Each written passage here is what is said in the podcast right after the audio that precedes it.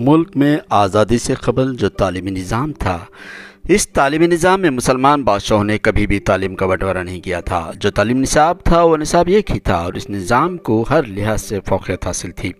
اس دور میں جو خانقاہیں درسگاہیں بنائی گئی تھیں، ان درسگاہوں میں مختلف علوم کے علاوہ جسمانی، کشتی تیر اندازی گھڑ سواری نیزہ چلانا تلوار بازی تیراکی کوئے پیمائی جیسے فن کی بھی تربیت دی جاتی تھی۔ اور بیک وقت ان درسگاہوں سے اچھے طلباء کی شکل میں حکمران، سپاہی، فوجدار خاضی منصف جیسے نوجوان باہر نکلتے تھے۔ ساتھ میں مختلف پیشوں سے جڑے ہوئے طلباء جو دینی علوم سے بھی واقف ہوا کرتے تھے، وہ اپنی زندگی اپنے بل بوتے پر گزارا کرتے تھے۔ اس کے بعد جب انگریزوں کا دور شروع ہوا تو علی گڑھ یونیورسٹی جیسی درسگاہیں وقوع ہونے لگیں۔ اور ان درسگاہوں میں تعلیم کے معیار کو بدلا جانے لگا۔ جس طرح سے عالمی سطح پر یونیورسٹی کا قیام ہوا تھا، تو بھارت میں علی گڑھ مسلم درسگاہ کو اینگلو انڈین کا درجہ دینے کی پہل ہوئی۔ اب آزادی کے بعد کے حالات کا جائزہ لیں۔ اس وقت بھی مسلمانوں کی بڑی تعداد موجود تھی۔ بعد میں بھی بھارت کے کئی نامور مسلم لیڈران صف اول میں کھڑے ہوئے تھے۔ اس کے علاوہ کئی مسلم جماعتیں ہیں جو آج جنگ آزادی کے علم بردار کہلوانا پسند کرتے ہیں، وہ بھی موجود تھے۔ بھارت میں اس وقت مسلمان جو کہتا اس پر عمل کرنے کے لیے حکومتیں، ریاستیں و حکمران تیار تھے۔ بس کام لینے اور کروانے والوں کی ضرورت تھی۔ لیکن جو ہمارے علم بردار، کمیٹیاں یا جماعتیں ہیں، انہوں نے بھارت کے قوانین کی سہولیات سے اجتماعی استفادہ نہیں کیا، بلکہ انفرادی طور پر اپنی اپنی ضرورتوں اور اپنے اداروں کو ترجیح دیتے ہوئے ان کے لیے فنڈز جاری کروائے۔ بیرونی ممالک کے فنڈز کو لایا جانے لگا اور آج تنظیم ادارے ذاتی ملکیت بن کر رہ گئے ہیں۔ پچھلے پچہتر سالوں سے ہی رواج چلتا آ رہا ہے۔ ادھر آزادی کے بعد سے مسلمانوں نے اپنے ذوق و شوق کی تکمیل کے لیے ہی کام کیا ہے۔ جو شوق نوابوں، نظاموں کا ہوا کرتا تھا، وہی شوق اب بھی بھارت کے مسلمانوں کے پاس ہے۔ پہلے عمرہ اور نواب اپنے شوق پورا کرنے کے لیے کوٹھوں اور اڈوں پر جایا کرتے تھے، لیکن اب اس طرح کا طبقہ اپنے شوق پورا کرنے کے لیے کچھ اسی طرح کے اڈوں کا رخ کیا کرتا ہے۔ پہلے بڑی بڑی حویلیاں و محلات تعمیر کیے جاتے تھے، لیکن اب بڑی بڑی عمارتیں بنگلے تعمیر کرتے ہوئے اپنے آپ کو مالدار پیش کرنے کی کوشش کر رہے ہیں۔ در حقیقت مالداروں کے مال کے خرچ سے ہمیں کوئی پریشانی نہیں، بلکہ پریشانی اس بات سے ہے کہ پچھلے پچہتر سالوں میں مسلمانوں کی نمایاں تنظیمیں، مسلمانوں کے تعلیمی اداروں کی ترقی کے لیے جو متصبان رویہ اختیار کر رہی ہیں، وہ مشکوک رہی ہے تعلیم کا بٹوارہ کرتے ہوئے صرف مدارس اسلام کا خام قیام کیا اور ان مدرسوں سے آستری علوم کو برخواست کیا۔ اگر مسلمان چاہتے تو ایک ہی چھت کے تلے کئی کئی ادارے قائم کر سکتے تھے۔ اور یہاں سے علوم کے چراغاں روشن کر سکتے تھے، لیکن جو شجر دینی تعلیم کے نام پر لگائے گئے تھے، وہ شجرات سوکھنے لگے ہیں اور وہاں پر محدود طلبہ ہی فارغ ہو رہی ہیں۔ اور دنیائی وہ دینی تعلیم کے نام پر بٹوارہ کر لیا گیا ہے۔ آج مسلم امت سوکھے شجر کے نیچے سائے کا انتظار کر رہی ہے۔ ہمارے پاس سینکڑوں ایکڑ زمینوں پر پھیلے ہوئے مدارس اسلامیہ ہیں۔ یہاں پر دس جنوں بچے تعلیم حاصل کر رہے ہیں۔ بقیہ زمینوں پر یہ تو قبضہ ہے۔ یا پھر ذاتی ملکیت میں شمار ہو چکے ہیں۔ بظاہر ادارے ملت کے ہیں، قوم کے ہیں، مگر اس پر کنٹرول مٹھی بھر افراد کا ہے۔ جو یہ ہرگز نہیں چاہتے کہ ان علاقوں یا املاک میں کسی اور طرح کی سرگرمی انجام دی جائے۔ جب اس سلسلے میں سوال کیا جاتا ہے تو کہا جاتا ہے کہ زمین وقف کردہ ہے، اس کا منشا وقف مدارسی۔ اس لیے اسے دوسرے کام کے لیے استعمال نہیں کیا جا سکتا۔ تو سوال یہ ہے کہ جب دوسرے معاملات اور مقاصد کو اسلامی روایت کے تحت تبدیلی لائی جاتی ہے اور اسے حکمت ضرورت یا تخفیف کا نام دیا جاتا ہے تو کیا اس منشاء وقت میں ترمیم نہیں کی جا سکتی؟ آج مسلمانوں کو اپنے طریقہ کار میں تبدیلی لانے کی ضرورت ہے۔ ضرورتوں کو روایتوں کا نام دینے کے بجائے ضرورتوں کو پورا کرنے کے لیے تبدیلی لانے کی ضرورت ہے۔ مدثر احمد، آج کا انقلاب شمع کا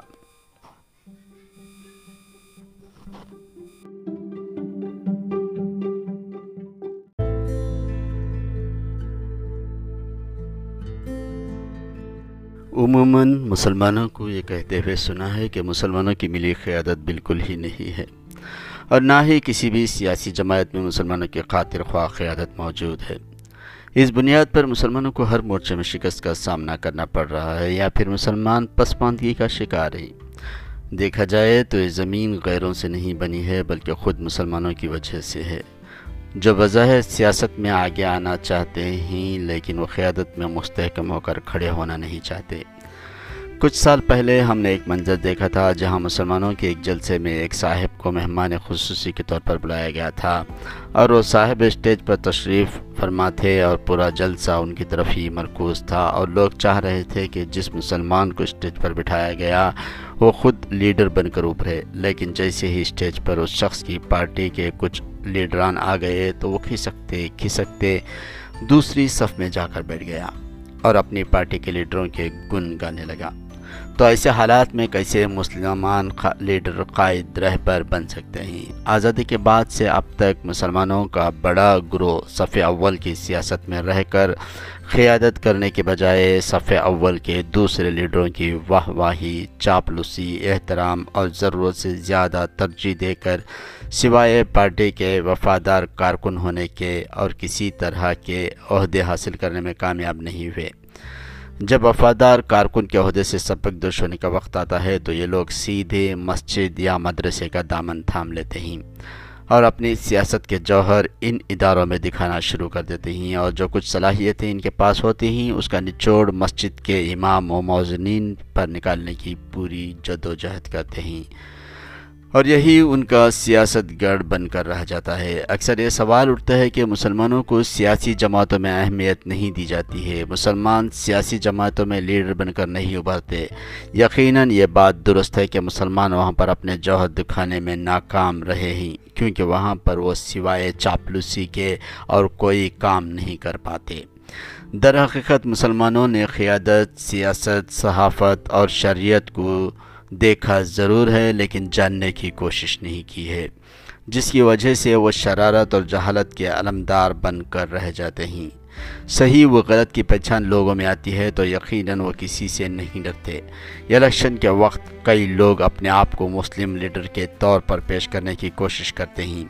اب یو پی انتخابات کی ہی بات لیں کہ کس طرح سے مسلمانوں کا یہ گروہ سیاست کرنے کے لیے ہر ایری غیری پارٹی کا حصہ بنتا جا رہا ہے۔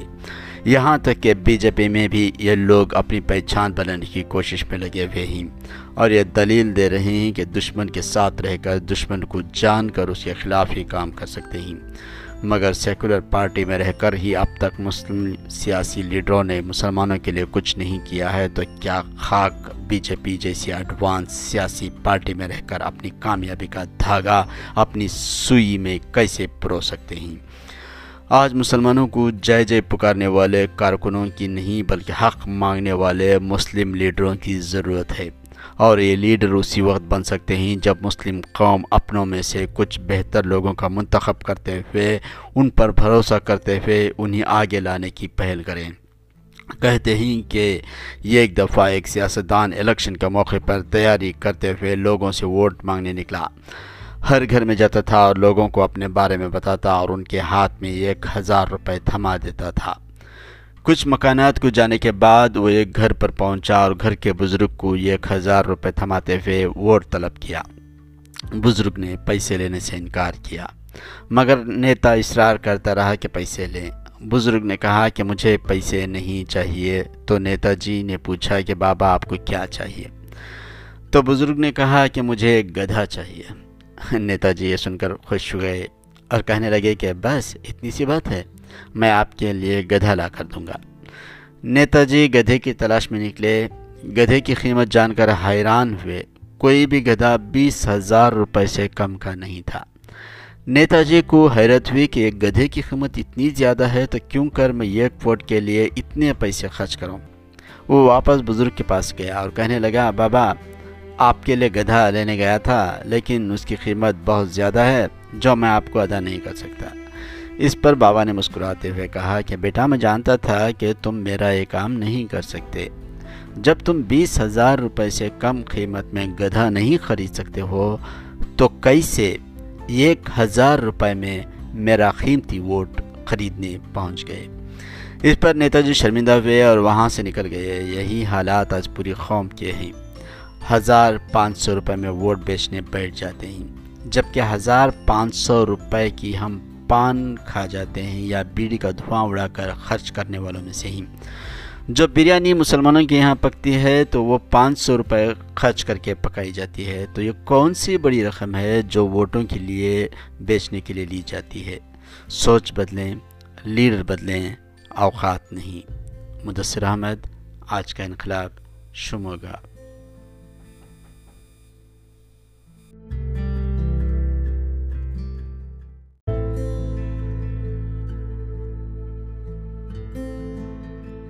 عموماً مسلمانوں کو یہ کہتے ہوئے سنا ہے کہ مسلمانوں کی ملی قیادت بالکل ہی نہیں ہے اور نہ ہی کسی بھی سیاسی جماعت میں مسلمانوں کی خاطر خواہ قیادت موجود ہے۔ اس بنیاد پر مسلمانوں کو ہر مورچے میں شکست کا سامنا کرنا پڑ رہا ہے یا پھر مسلمان پسماندگی کا شکار ہے دیکھا جائے تو یہ زمین غیروں سے نہیں بنی ہے، بلکہ خود مسلمانوں کی وجہ سے ہے۔ جو بظاہر سیاست میں آگے آنا چاہتے ہیں، لیکن وہ قیادت میں مستحکم ہو کر کھڑے ہونا نہیں چاہتے۔ کچھ سال پہلے ہم نے ایک منظر دیکھا تھا جہاں مسلمانوں کے ایک جلسے میں ایک صاحب کو مہمان خصوصی کے طور پر بلایا گیا تھا اور وہ صاحب اسٹیج پر تشریف فرما تھے اور پورا جلسہ ان کی طرف ہی مرکوز تھا اور لوگ چاہ رہے تھے کہ جس مسلمان کو اسٹیج پر بٹھایا گیا وہ خود لیڈر بن کر ابھرے لیکن جیسے ہی اسٹیج پر اس شخص کی پارٹی کے کچھ لیڈران آ گئے تو وہ کھسکتے کھسکتے دوسری صف میں جا کر بیٹھ گیا اور اپنی پارٹی کے لیڈروں کے گن گانے لگا۔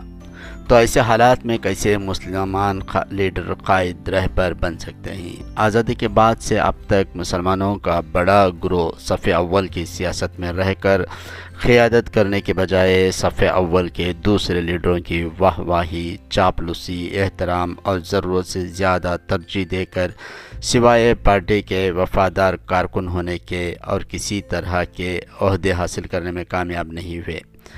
جب وفادار کارکن کے عہدے سے سبق دوش ہونے کا وقت آتا ہے تو یہ لوگ سیدھے مسجد یا مدرسے کا دامن تھام لیتے ہیں اور اپنی سیاست کے جوہر ان اداروں میں دکھانا شروع کر دیتے ہیں اور جو کچھ صلاحیتیں ان کے پاس ہوتی ہیں اس کا نچوڑ مسجد کے امام و موزنین پر نکالنے کی پوری جد و جہد کرتے ہیں۔ اور یہی ان کا سیاست گڑ بن کر رہ جاتا ہے۔ اکثر یہ سوال اٹھتا ہے کہ مسلمانوں کو سیاسی جماعتوں میں اہمیت نہیں دی جاتی ہے۔ مسلمان سیاسی جماعتوں میں لیڈر بن کر نہیں ابھرتے۔ یقیناً یہ بات درست ہے کہ مسلمان وہاں پر اپنے جوہر دکھانے میں ناکام رہے ہی کیونکہ وہاں پر وہ سوائے چاپلوسی کے اور کوئی کام نہیں کر پاتے۔ در حقیقت مسلمانوں نے قیادت، سیاست، صحافت اور شریعت کو دیکھا ضرور ہے لیکن جاننے کی کوشش نہیں کی ہے، جس کی وجہ سے وہ شرارت اور جہالت کے علمدار بن کر رہ جاتے ہیں۔ صحیح و غلط کی پہچان لوگوں میں آتی ہے تو یقیناً وہ کسی سے نہیں ڈرتے۔ الیکشن کے وقت کئی لوگ اپنے آپ کو مسلم لیڈر کے طور پر پیش کرنے کی کوشش کرتے ہیں۔ اب یو پی انتخابات کی ہی بات لیں کہ کس طرح سے مسلمانوں کا یہ گروہ سیاست کرنے کے لیے ہر ایری غیری پارٹی کا حصہ بنتا جا رہا ہے۔ یہاں تک کہ بی جے پی میں بھی یہ لوگ اپنی پہچان بنانے کی کوشش میں لگے ہوئے ہیں اور یہ دلیل دے رہے ہیں کہ دشمن کے ساتھ رہ کر دشمن کو جان کر اس کے خلاف ہی کام کر سکتے ہیں۔ مگر سیکولر پارٹی میں رہ کر ہی اب تک مسلم سیاسی لیڈروں نے مسلمانوں کے لیے کچھ نہیں کیا ہے، تو کیا خاک بی جے پی جیسی ایڈوانس سیاسی پارٹی میں رہ کر اپنی کامیابی کا دھاگا، اپنی سوئی میں کیسے پرو سکتے ہیں؟ آج مسلمانوں کو جے جے پکارنے والے کارکنوں کی نہیں، بلکہ حق مانگنے والے مسلم لیڈروں کی ضرورت ہے۔ اور یہ لیڈر اسی وقت بن سکتے ہیں جب مسلم قوم اپنوں میں سے کچھ بہتر لوگوں کا منتخب کرتے ہوئے ان پر بھروسہ کرتے ہوئے انہیں آگے لانے کی پہل کریں۔ کہتے ہیں کہ یہ ایک دفعہ ایک سیاستدان الیکشن کا موقع پر تیاری کرتے ہوئے لوگوں سے ووٹ مانگنے نکلا۔ ہر گھر میں جاتا تھا اور لوگوں کو اپنے بارے میں بتاتا اور ان کے ہاتھ میں ایک ہزار روپے تھما دیتا تھا۔ کچھ مکانات کو جانے کے بعد وہ ایک گھر پر پہنچا اور گھر کے بزرگ کو ایک ہزار روپے تھماتے ہوئے ووٹ طلب کیا۔ بزرگ نے پیسے لینے سے انکار کیا، مگر نیتا اصرار کرتا رہا کہ پیسے لیں۔ بزرگ نے کہا کہ مجھے پیسے نہیں چاہیے۔ تو نیتا جی نے پوچھا کہ بابا، آپ کو کیا چاہیے؟ تو بزرگ نے کہا کہ مجھے ایک گدھا چاہیے۔ نیتا جی یہ سن کر خوش ہو گئے اور کہنے لگے کہ بس اتنی سی بات ہے، میں آپ کے لیے گدھا لا کر دوں گا۔ نیتا جی گدھے کی تلاش میں نکلے۔ گدھے کی قیمت جان کر حیران ہوئے۔ کوئی بھی گدھا بیس ہزار روپے سے کم کا نہیں تھا۔ نیتا جی کو حیرت ہوئی کہ ایک گدھے کی قیمت اتنی زیادہ ہے تو کیوں کر میں ایک ووٹ کے لیے اتنے پیسے خرچ کروں؟ وہ واپس بزرگ کے پاس گیا اور کہنے لگا، بابا، آپ کے لیے گدھا لینے گیا تھا، لیکن اس کی قیمت بہت زیادہ ہے۔ جو میں آپ کو ادا نہیں کر سکتا۔ اس پر بابا نے مسکراتے ہوئے کہا کہ بیٹا، میں جانتا تھا کہ تم میرا یہ کام نہیں کر سکتے۔ جب تم بیس ہزار روپے سے کم قیمت میں گدھا نہیں خرید سکتے ہو، تو کیسے ایک ہزار روپے میں میرا قیمتی ووٹ خریدنے پہنچ گئے؟ اس پر نیتا جی شرمندہ ہوئے اور وہاں سے نکل گئے۔ یہی حالات آج پوری قوم کے ہیں۔ ہزار پانچ سو روپے میں ووٹ بیچنے بیٹھ جاتے ہیں۔ جبکہ ہزار پانچ سو روپے کی ہم پان کھا جاتے ہیں یا بیڑی کا دھواں اڑا کر خرچ کرنے والوں میں سے ہی۔ جو بریانی مسلمانوں کے یہاں پکتی ہے تو وہ پانچ سو روپے خرچ کر کے پکائی جاتی ہے۔ تو یہ کون سی بڑی رقم ہے جو ووٹوں کے لیے بیچنے کے لیے لی جاتی ہے؟ سوچ بدلیں، لیڈر بدلیں، اوقات نہیں۔ مدثر احمد، آج کا انقلاب شموگا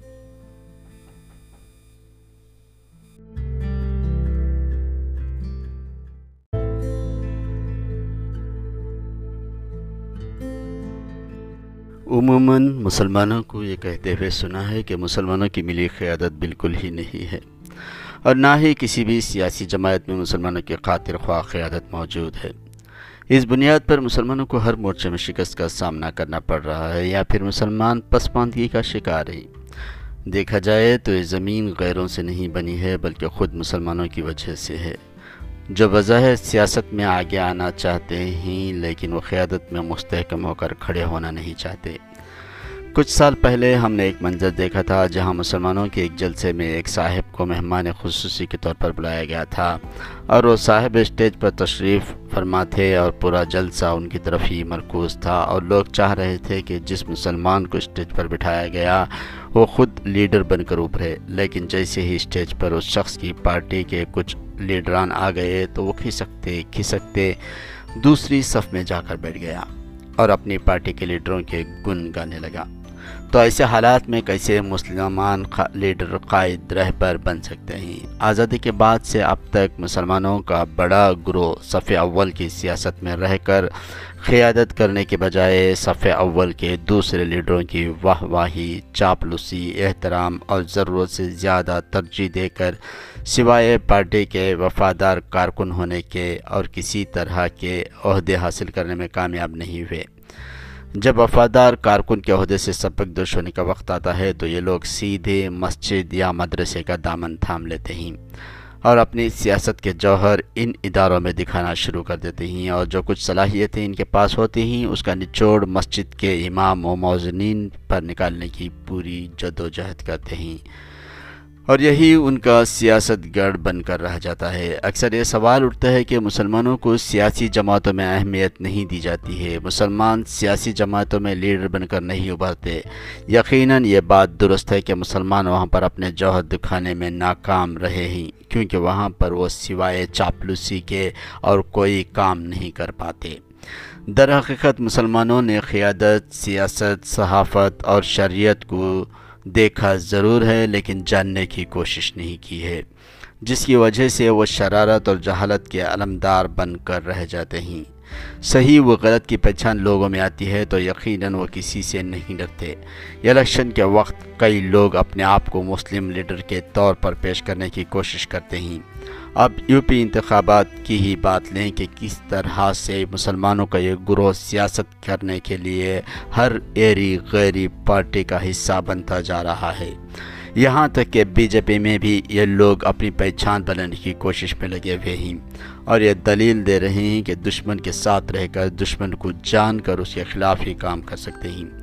مگر سیکولر پارٹی میں رہ کر ہی اب تک مسلم سیاسی لیڈروں نے مسلمانوں کے لیے کچھ نہیں کیا ہے تو کیا خاک بی جے پی جیسی ایڈوانس سیاسی پارٹی میں رہ کر اپنی کامیابی کا دھاگا اپنی سوئی میں کیسے پرو سکتے ہیں؟ آج مسلمانوں کو جے جے پکارنے والے کارکنوں کی نہیں بلکہ حق مانگنے والے مسلم لیڈروں کی ضرورت ہے۔ اور یہ لیڈر اسی وقت بن سکتے ہیں جب مسلم قوم اپنوں میں سے کچھ بہتر لوگوں کا منتخب کرتے ہوئے، ان پر بھروسہ کرتے ہوئے انہیں آگے لانے کی پہل کریں۔ کہتے ہیں کہ یہ ایک دفعہ ایک سیاستدان الیکشن کے موقع پر تیاری کرتے ہوئے لوگوں سے ووٹ مانگنے نکلا۔ ہر گھر میں جاتا تھا اور لوگوں کو اپنے بارے میں بتاتا اور ان کے ہاتھ میں ایک ہزار روپے تھما دیتا تھا۔ کچھ مکانات کو جانے کے بعد وہ ایک گھر پر پہنچا اور گھر کے بزرگ کو ایک ہزار روپے تھماتے ہوئے ووٹ طلب کیا۔ بزرگ نے پیسے لینے سے انکار کیا۔ مگر نیتا اصرار کرتا رہا کہ پیسے لیں۔ بزرگ نے کہا کہ مجھے پیسے نہیں چاہیے۔ تو نیتا جی نے پوچھا کہ بابا آپ کو کیا چاہیے؟ تو بزرگ نے کہا کہ مجھے ایک گدھا چاہیے۔ نیتا جی یہ سن کر خوش ہوئے اور کہنے لگے کہ بس اتنی سی بات ہے، میں آپ کے لیے گدھا لا کر دوں گا۔ نیتا جی گدھے کی تلاش میں نکلے۔ گدھے کی قیمت جان کر حیران ہوئے۔ کوئی بھی گدھا بیس ہزار روپے سے کم کا نہیں تھا۔ نیتا جی کو حیرت ہوئی کہ ایک گدھے کی قیمت اتنی زیادہ ہے تو کیوں کر میں ایک ووٹ کے لیے اتنے پیسے خرچ کروں؟ وہ واپس بزرگ کے پاس گیا اور کہنے لگا، بابا آپ کے لیے گدھا لینے گیا تھا، لیکن اس کی قیمت بہت زیادہ ہے، جو میں آپ کو ادا نہیں کر سکتا۔ اس پر بابا نے مسکراتے ہوئے کہا کہ بیٹا، میں جانتا تھا کہ تم میرا یہ کام نہیں کر سکتے۔ جب تم بیس ہزار روپے سے کم قیمت میں گدھا نہیں خرید سکتے ہو، تو کیسے ایک ہزار روپے میں میرا قیمتی ووٹ خریدنے پہنچ گئے؟ اس پر نیتا جی شرمندہ ہوئے اور وہاں سے نکل گئے۔ یہی حالات آج پوری قوم کے ہیں۔ ہزار پانچ سو روپے میں ووٹ بیچنے بیٹھ جاتے ہیں۔ جبکہ ہزار پانچ سو روپے کی ہم پان کھا جاتے ہیں یا بیڑی کا دھواں اڑا کر خرچ کرنے والوں میں سے ہی۔